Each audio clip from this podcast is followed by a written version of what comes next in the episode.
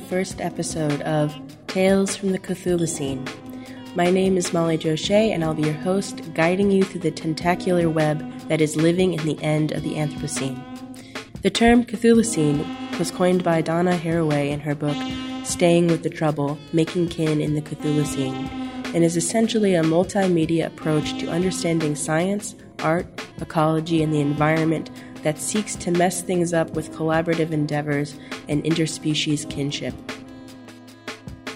This podcast is going to be an evolving experiment that will showcase artists, short form fiction, experiments, and music of people working transdisciplinarily.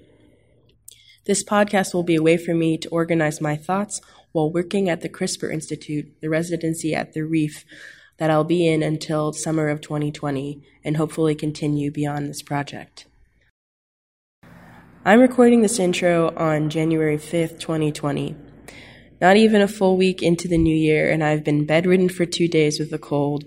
Found out that John Baldessari, one of my greatest art influences, has died.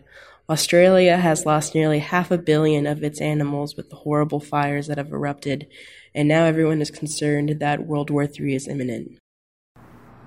While my efforts as an artist, science enthusiast, and community builder are small, I'm hoping to archive the voices and ideologies of people who matter to me during a time which is filled with such contention, hostility, and pain. While many people find archives to be dry and boring and to take up space, I find them to be romantic gestures. Archives seek to preserve and maintain something beyond death. To hoard is to be overly sentimental to archive is to be constructive with that sentimentality. In honor of the new year, and it being a time for new beginnings, this episode, in addition to being about the Cthulucene, will also be about portals. Partially as an excuse for my poor podcasting editing learning curve, but also as a way to redirect and harness energy. I received a series of Instagram audio recordings from painter and yogi Shea Vititow about what these portals mean, and I think it makes a great addition to the upcoming interview with performer Colin Self. Okay, so a portal is somewhere that can link you from this dimension into the other dimensions, and we can even talk about the multiverse and string theory.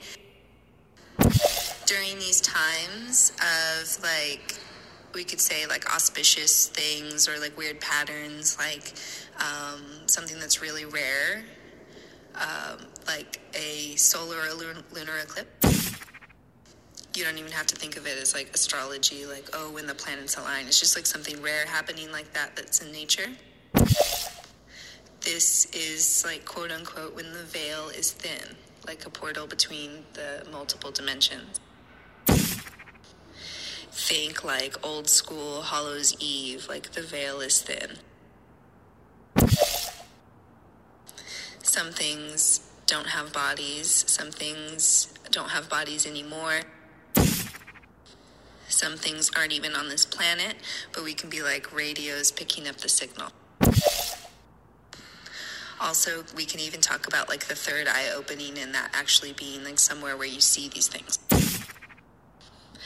these portals for you are like on the eclipse and on the solar eclipse coming up um, this year, they can just be energy for you to power up with. Especially as an artist, like something that you can harness into um, like intelligent energy, like something to manifest into your work, something to manifest into your life. And then that's why I was telling you on the last solar eclipse that we had, it was the first time in history that the NFL did like three games in one day. And Hari G1 was talking about like kids disappearing and like black magic and them possibly using the portals of the eclipse for bad things. But, and then, you know, you have in history um, cultures that did sacrifices because they thought that that's what you needed to do in order to create power, but that's not what you need to do. All you have to do is meditate during these times.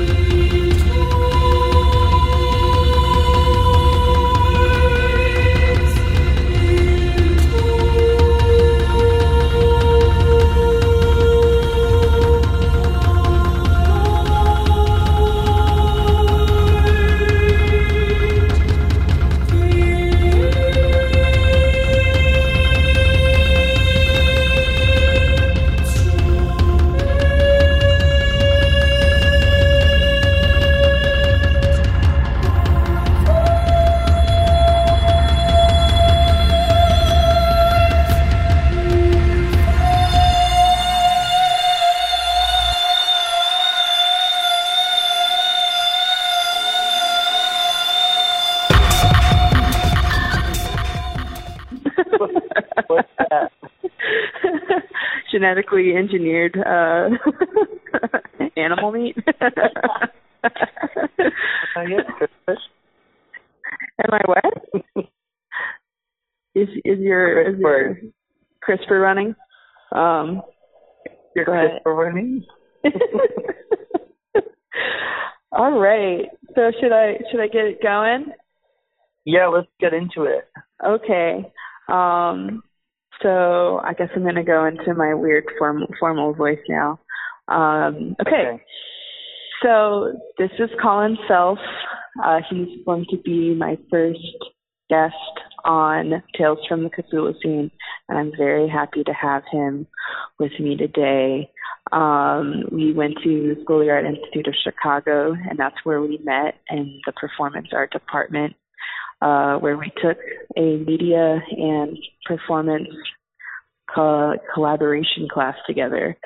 Colin now lives in Berlin, very far from me, but every once in a while I get to see him and he performs and uh makes music and travels the globe and is such an amazing tour de force. I'm so happy that Colin's here with me today. Say hi. hi, I'm so happy to be here. It's an honor and a joy to be talking to you. I'm I didn't I'm I'm the initiatory. I'm the first one. You're the first one. I wanted you to be the first one wow. because I wanted you to be someone I would talk to about the Cthulhu scene. And then from there, I'm going to go into topics. So, you know, there'll be one Love about that.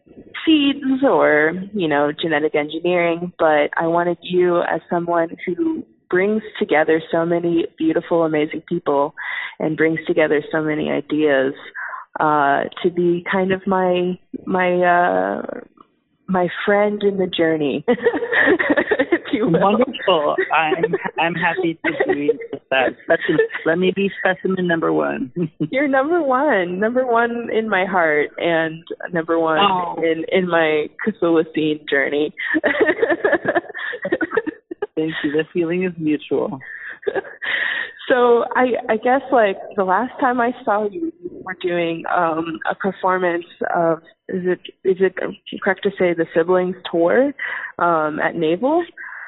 Or how how do yeah. you describe it? Because like you have the album and then um you tour solo and then you also uh invite people to perform with you as well. Yeah, I I mean, so like siblings was the sort of like sixth and final opera from uh this series called the Elation series, and I kind of like misused the word opera intentionally to kind of like give space and permission for that word to like transform a little bit, I guess, over the years. But um I guess what happened with the siblings is that, you know, I made this kind of like ensemble version with these um, four collaborators, uh, Lyra Pramuk, Lexi Welch, Tara Toshna, and Sam Banks.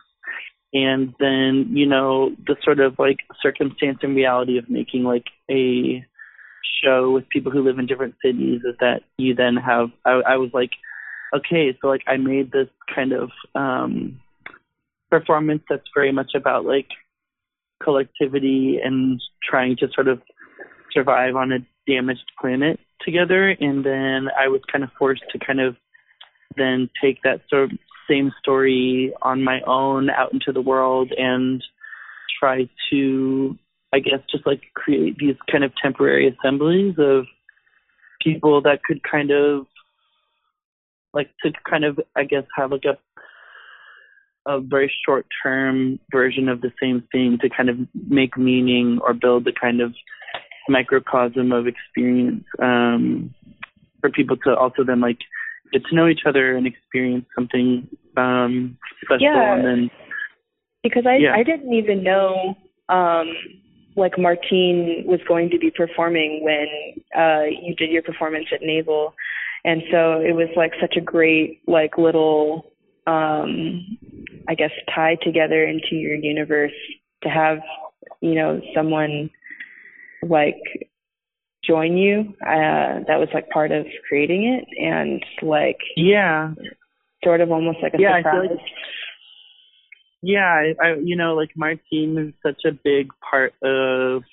Actually, Martine is one of the only people that's been in multiple Elation performances. Like the first time I ever performed in LA when I did like Elation Four, um, mm-hmm. it was Martine was a part of this ensemble, and it was like the first time Martine ever did like a singing performance, and then like a big part of our relationship has been like about the voice and singing and about yeah like non-bio family like deep deep cosmic sibling i guess you could say like we're like um but yeah then you know also like i think being in los angeles was also in some ways a homecoming because like multiple people including martine are so so like like written into that record, and I hadn't had a chance to sort of perform or do anything together since it had. Come, Or we had Martine and I had did like one thing in London when the song kind of, or when the album was about to come out, but like otherwise, um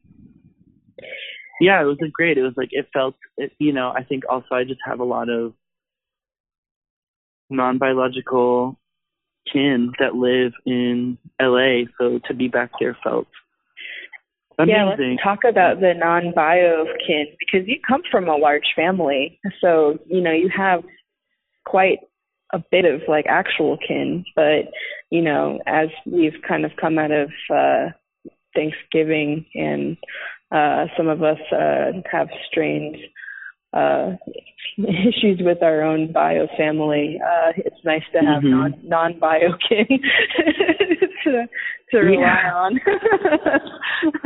For sure. Yeah, you know, I feel like it's it's real. It's, I think you know we.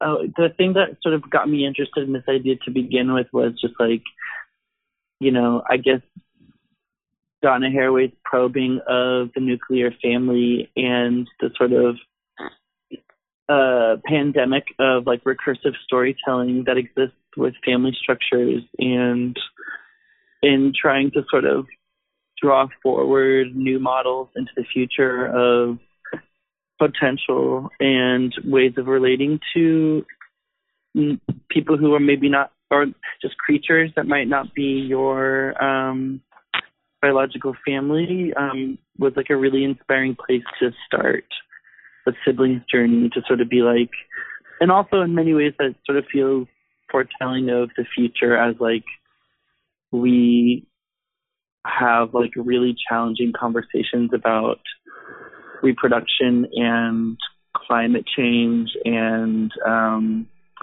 yeah the future of like what families will be um as like the world continues to like travel yeah, I mean, I feel this, like, like entropic.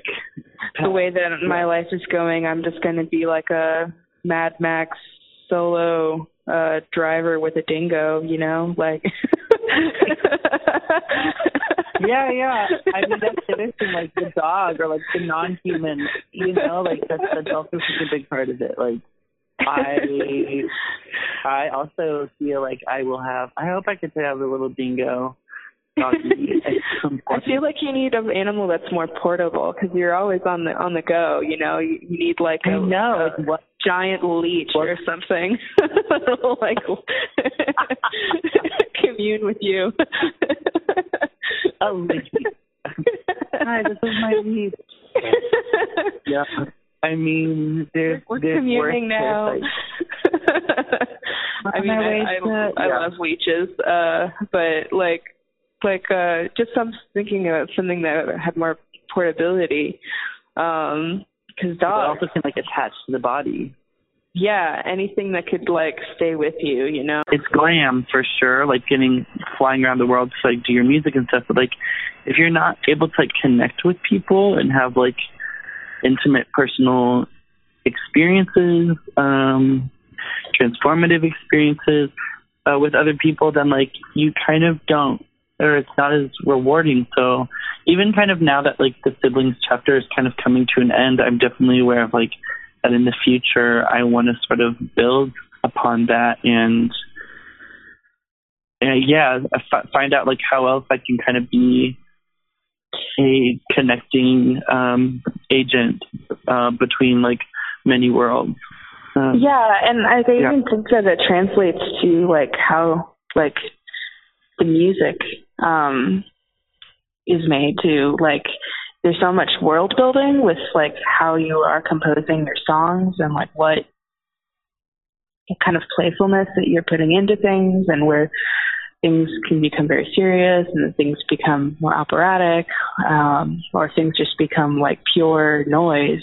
And like I feel like you have become someone who's able to take music and think about it in a way that is almost like um like well like the making kin and like being able to bring things that are you know not of the same species and put them together and create something mhm.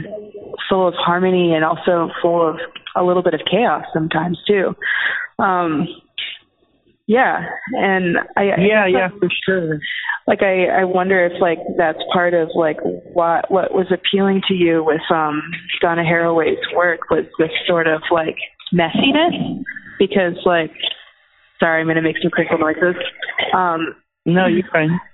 like uh keeping with the trouble is like an interesting concept because it's not necessarily like when I think of art and science collaborations, for example, usually scientists just want artists to illustrate what they're talking about. And I'm more interested in like artists pointing out issues that are happening with like data and like talking about it on a deeper kind of messy level. And like when hmm. You bring so many people in, you become a conductor of like harmony and disharmony. And I think it's a really moving experience to watch you perform and also just to listen to how these narratives weave uh, in your album. Thank you. That's at first that's extremely generous of you. I really, I really appreciate your, these words. It's like, yeah, like a huge part of um, the origin of all of this had this idea of like, and this is so Cthulhu, but it was like being many, and it's not a metaphor. That like, uh, you know, both as the ent- like human entities that we are, and then um, with others that there's it's sort of like I've always sort of felt like um a con- like a container itself is like a problem. It, it pre- presents itself to me as like a, a problem to sort of make an in, uh, duality of like there's an inside and there's an outside. Um, and uh, I think I struggled at first with sort of this idea of making a finite album, being like, oh right, so there has to be like a start and a finish to this record. And now I'm actually, I, I you know, I, I had this like, I did like a little follow up um, EP, and now I'm also making this like little mix for NTS that'll be sort of like so many other weird little sketches and sounds and conversations and things that like didn't make their way into the record.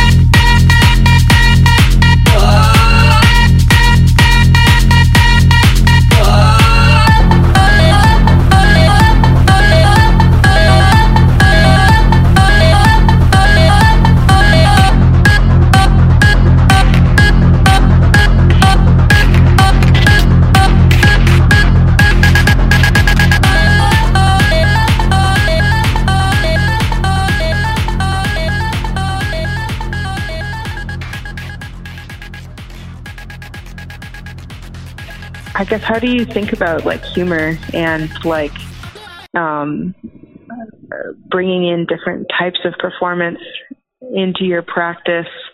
Like it's not just like an opera when you like when I watch you perform. It's like there's some um, kind of like you know was, were we doing head banging? I can't remember.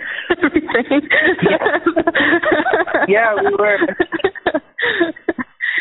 headbanging yeah, no, and like throwing books and like lighting things and like projection and dancing and singing. Like it had everything.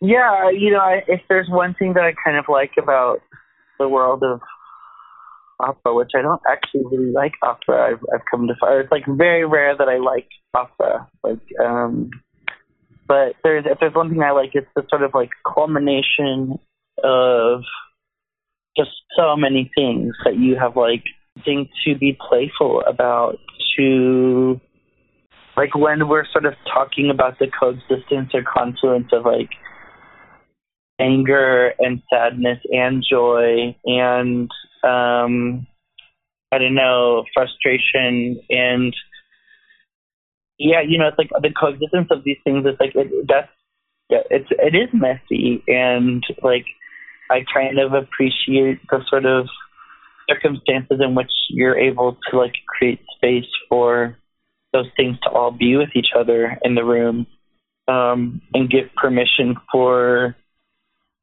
grief or sadness as much as there is permission for like joy and rage and like joyous rage and yeah. Yeah, there, there was a moment, yeah, when you were performing where I was like, "Oh man, that book's gonna hit someone in the face," but that was so exciting. yeah. I like danger too. I know it's like you know, danger is real. Some people really don't like that. Yeah, well, I don't want to hang out with them. Um. yeah, I'm kind of like, well, I was like, if you're scared of this, like especially, if, yeah, I was like, like there was really a time actually, like right after the election, where like people were so sensitive and did not want anything that felt dangerous because everyone was so fragile.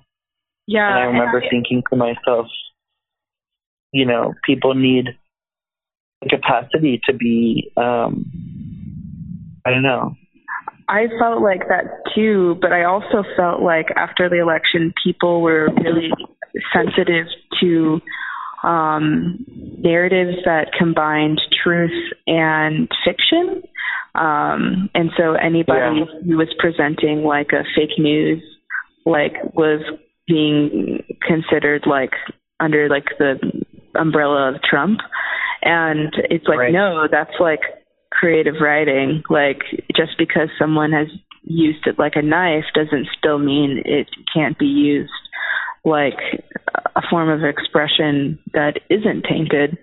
And yeah, it seems Mhm. like there was a lot of people that were really um into like either highly symbolic work or like work that was incredibly hard to decipher because if you had something that was sort of messy or was straddling like real and unreal, then it became like a potential to be propaganda. And I always thought that was like so interesting and like limiting as an artist because I love to like pretend that I have more power than I do and like have Yeah. more agency than I do and like kind of joke that when people believe that. Like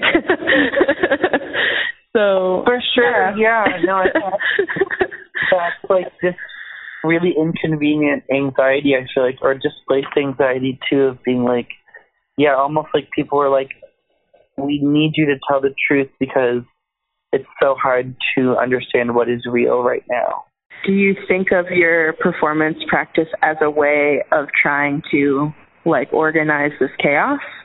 Like uh I've always I remember like watching you play like eight versions of like Laura Dern and like it was the most amazing thing I had seen because you like tied all of these worlds together into like one Laura Dern like um I guess major narrative. Um and and like I guess I'm I'm like wondering like with all of these like stresses like as a performer I'm usually trying to like compartmentalize them into bite sizes that I can share with an audience and like kind of Mm-hmm. uh al- it's almost like alchemy, you know, like turning the shit into gold. Mhm. And like Yeah. do you kind of think about your practice like that sometimes or is there a different type of alchemy you're trying to perform? I think I'm I'm always interested in sort of I guess the alchemy of um I mean global transfiguration, sort of like thinking about the fact that like we are seemingly um you know, like I think we we so frequently forget our agency as like or like that we are agents of change within like global like beyond global like universal or like I don't know universe change that like we really don't know. I mean there there's there's lots of speculative theory about like I don't know, you can you can take any kind of poetic pathway from sort of this idea of like the thing that we are or that we experience has effects out in this world. But I think I'm sort of interested in both showing how much you can do or change within a tiny like through this idea of like making a world that like we have great capacity to kind of open and close portals. And I very much believe that every performance or like not every performance but a lot of times performances themselves are portals and you are creating a, a pathway to another universe temporarily in performance. And sometimes those portals close and they're gone forever and that's how it's supposed to be and sometimes those portals open up a channel that like will never close again and that's both like a good and a bad thing you know like um Like the releasing of a Cthulhu. what, what's that This is like the releasing of a Cthulhu. Uh, you're Yeah, opening up a portal. Cthulhu into yeah, and also I think you know so much of it has to do with human cognition, and you know it's so much. I think if there's something I'm interested in transforming or moving, it's like human consciousness. How do we how do we cognate differently in this time when you know something that's very much at risk is our ability to like agency over our thoughts and to feel as though we are we have some kind of semblance of I don't know capa- a or a capacity to kind of determine what is coming for us. Um, yeah, I both believe the that like unknown. there is a lot that that is not under our control, and there are things that are very much under our control. Here I know we can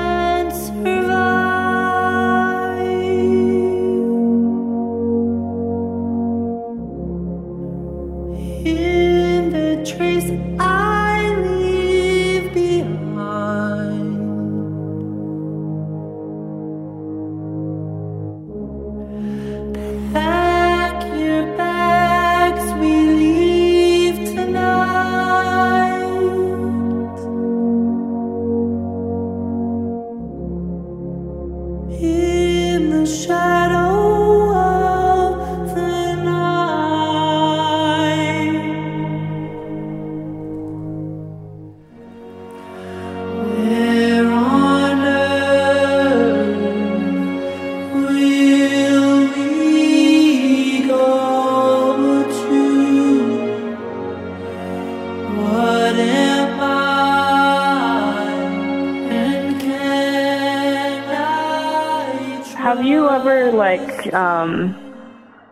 like uh I guess like opened a portal that you didn't want opened? Like um with a Uh, performance or collaboration or like huh? I said it's a good question. I mean, I think I'm trying to think if I've ever opened a portal that I didn't. I think not. I, can, I feel like I can kind of say that all the portals that I've I feel responsible for were ones that like needed to happen, and even if at the time it seemed like, oh shit, what is this crazy portal? Um, its purpose was then revealed shortly thereafter. Oh, that's good. So no, uh, no um, hell mouths opening up unless they're deserved. right. Um, I kind of yeah. I wanted to uh, talk to you about. We were talking about it earlier before I started recording, but like your ideas about um the voice and uh I guess like brain activity and like what your thoughts were around that. Uh I know that you're Mhm. just starting some of it, um, but it was really exciting to hear about I guess some of your ideas about voice, like I mean, Mhm. my, I come from like my mom's a singer, and I've always had like a weird relationship with singing because it's tied very emotionally to my my existence. So when I sing, it's like really like okay, this is like a connection to my family almost, and so I can understand that pretty easily. But I guess I'm interested in like hearing your ideas around voice and you know it's it's important in your performance Yeah, I mean, I think what first got me into the voice was just the sort of, I guess, a few things. One of which being that like the voice is very much like a very freeing thing. Like singing is very freeing. We're kind of trapped in these bodies all the time, um, which are so finite, and um, the voice is like this. It's you, but it's not you, or it's like slightly outside of you, or it was at one point yours, and then it sort of can be recorded and can be transformed. So I was into, originally into the voice in that regard as sort of like this very metaphysical thing that the human body does, like the fact that we can produce these sounds that also like you know other we have eardrums we are supposed to we're supposed to make these sounds and we're supposed to hear them um and then you know i think over the years started to find that like a lot of my interests or curiosities as it were as it relates to singing or the voice like has it's shared by so many other people who are also like I don't know, uh, have a metaphysical relationship to the voice or feel um, somehow like thematically, uh, artistically, creatively attached to some kind of like thing about the voice being like a, a, a vessel or like a, a, way by which the vessel of the body is able to kind of like do things. It's also like um, there's like mythology that singing predates speaking, but it's like a pre-language thing. Um, song predates language. But I guess of recently, the thing that I've really been into um, was, I, I mean, I think what started with reading Anne Carson's The Gender of Sound, which was like very much about how our how we listen are kind of, and that was also born out of like Pauline Oliveros with deep listening, but just sort of looking at the politics of listening and hearing and how we perceive voices as it relates to sort of like power and hierarchy in the world and relationships and race, class, gender, you name it. Um, and then that kind of led me, you know, once I started doing this kind of research into the vagus nerve or the tenth cranial nerve, this kind of parasympathetic central nervous system that runs through the throat, I was like, oh, so like the voice is also deeply related to how we feel. Like um, a very literal sense being that like, you know, when we are in extreme fear or sadness or joy, like we uncontrollably make sound with our vocal cords. Like that's the vagus nerve kind of reacting and doing something. Um, and that there's some real correlations between um, stress and trauma as it relates to the voice, especially for minorities. So I think about often like the workers' song or the history of music being made by slaves throughout the world, and that so often, like you can kind of see the roots of a lot of music and a lot of singing coming from a place of trying to heal or trying to survive. And this kind of got me also then looking at group singing as it relates to such, and then sort of like, you know, singing also being this thing where it has to group singing where everyone is when when you have a group of people who are all singing, um, everyone is touching everyone, not in like a creepy way, but like everyone is emitting sound from their body, and those waves are hitting everyone in the room. Um, so you have this kind of weird way, like pre Cthulhu um, way in which like these organisms that are our bodies and the biomes within our bodies are kind of all able to communicate for a little duration of time when we sing together. Yeah. And also like the uniting, uh, like with like harmonizing or like uh yeah, sure. Like um, that's the part of it. Yeah, What? there's there's a tons of um research, but then also just like obvious human human experience of like how it feels in the presence of harmony or to be a harmonizing body. And um yeah or like the other myriad types of like non-western harmonic um tonal relations um yeah that like all different moments in history like there is something some kind of like knowledge or some or or like consciousness that's embedded in recordings made from different periods in history. Um whether that's like sonic recording a uh written score uh a sculpture that represents something an instrument that was created it's like all these different kind of recordings have have some kind of information. Um yeah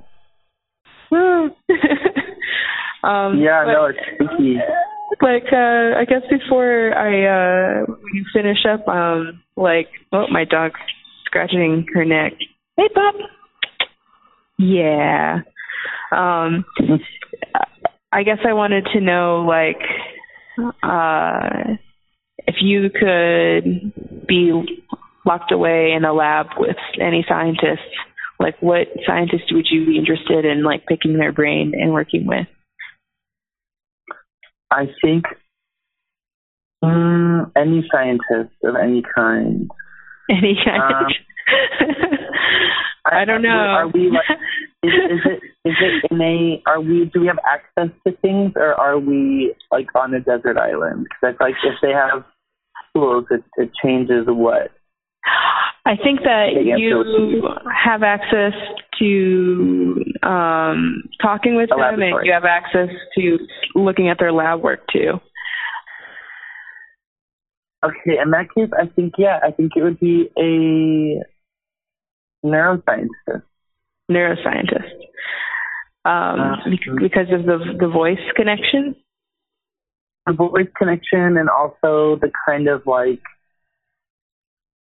I guess the sort of like world of yeah, like the brain as it processes sound and hearing and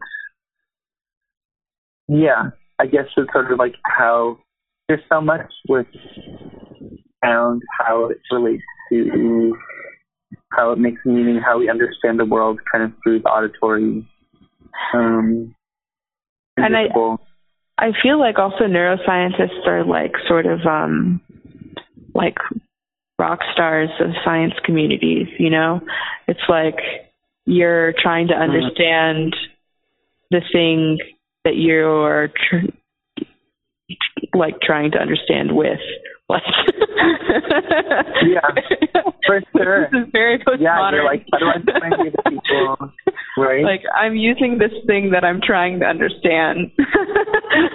yeah, like, can anyone help? yeah, and that's also very Yeah. Buckaroo, Buckaroo Banzai uh, uh, ideal too. Like, have you seen that movie? What's it called? Buckaroo Banzai. Uh, and it's a movie about Peter Weller is a neuroscientist by day and band guy by night, and he saves the world from bad aliens that he unlocks unintentionally when he drives a car through uh, solid matter. And um, yeah, I feel like this would be totally up your alley. But yeah, Buckaroo Banzai, and I forgot this the rest of it, but it's great. Jeff Goldblum's in it. He plays like a cowboy singer, um, and like uh, yeah, neuroscientist singer. Wow. A Do you know fake what one. year it's from? Mm, my guess is 87, but I'm gonna Google it. ah, The Adventures of Buckaroo Banzai Across the Eighth Dimension. yeah. Is that, is that a sequel or is that it? That's it. 84. Okay, so a little earlier than I thought. But yeah, like um they're a uh, a group of uh, scientists that are trying to um, prevent, I guess, like the good aliens put the bad aliens in matter, which is already a pretty great uh, synopsis. Wow. Thank you for the tip. I'm really into this like neuroscientist bad boy. Yeah, yeah. And it's Peter Weller who makes four expressions, so it's also kind of funny. but Wow, cool. Uh, I'm. I'm. I, I'm. I'm looking at some uh, images now. I'm really excited yeah. Well, thank you so much for coordinating with me with your schedule and like our time differences and um like all of that uh nuts kind of um uh life stuff and Of being, course. being a so part nice of the to talk with you. Cthulhu scene. Oh my goodness. I love. I love being a part of the Cthulhu scene. Thank We're- you for having me. We're building tentacles as we speak. Um, I'm I going can feel to. them Uh, forming out the back of my head. huh? What did you say? I can feel them forming out the back of my head. Oh yes, That's creepy. Thanks, Colin. All right, Shanny Smalley. Talk to right. soon. I think I'm gonna stop the recording now, at least. Okay. Big thanks to uh, Shea and Colin today, and also to Roger Kim, who did the intro music for Tales from the Cthulucene. See you next week, where we'll be talking to Leah Holleran.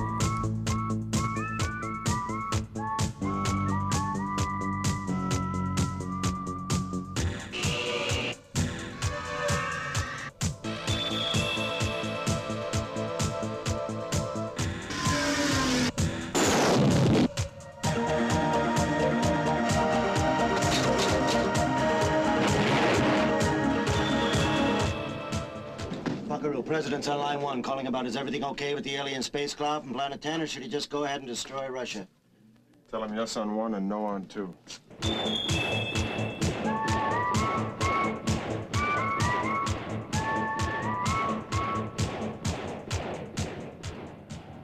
Which was yes, to destroy Russia or uh, number two?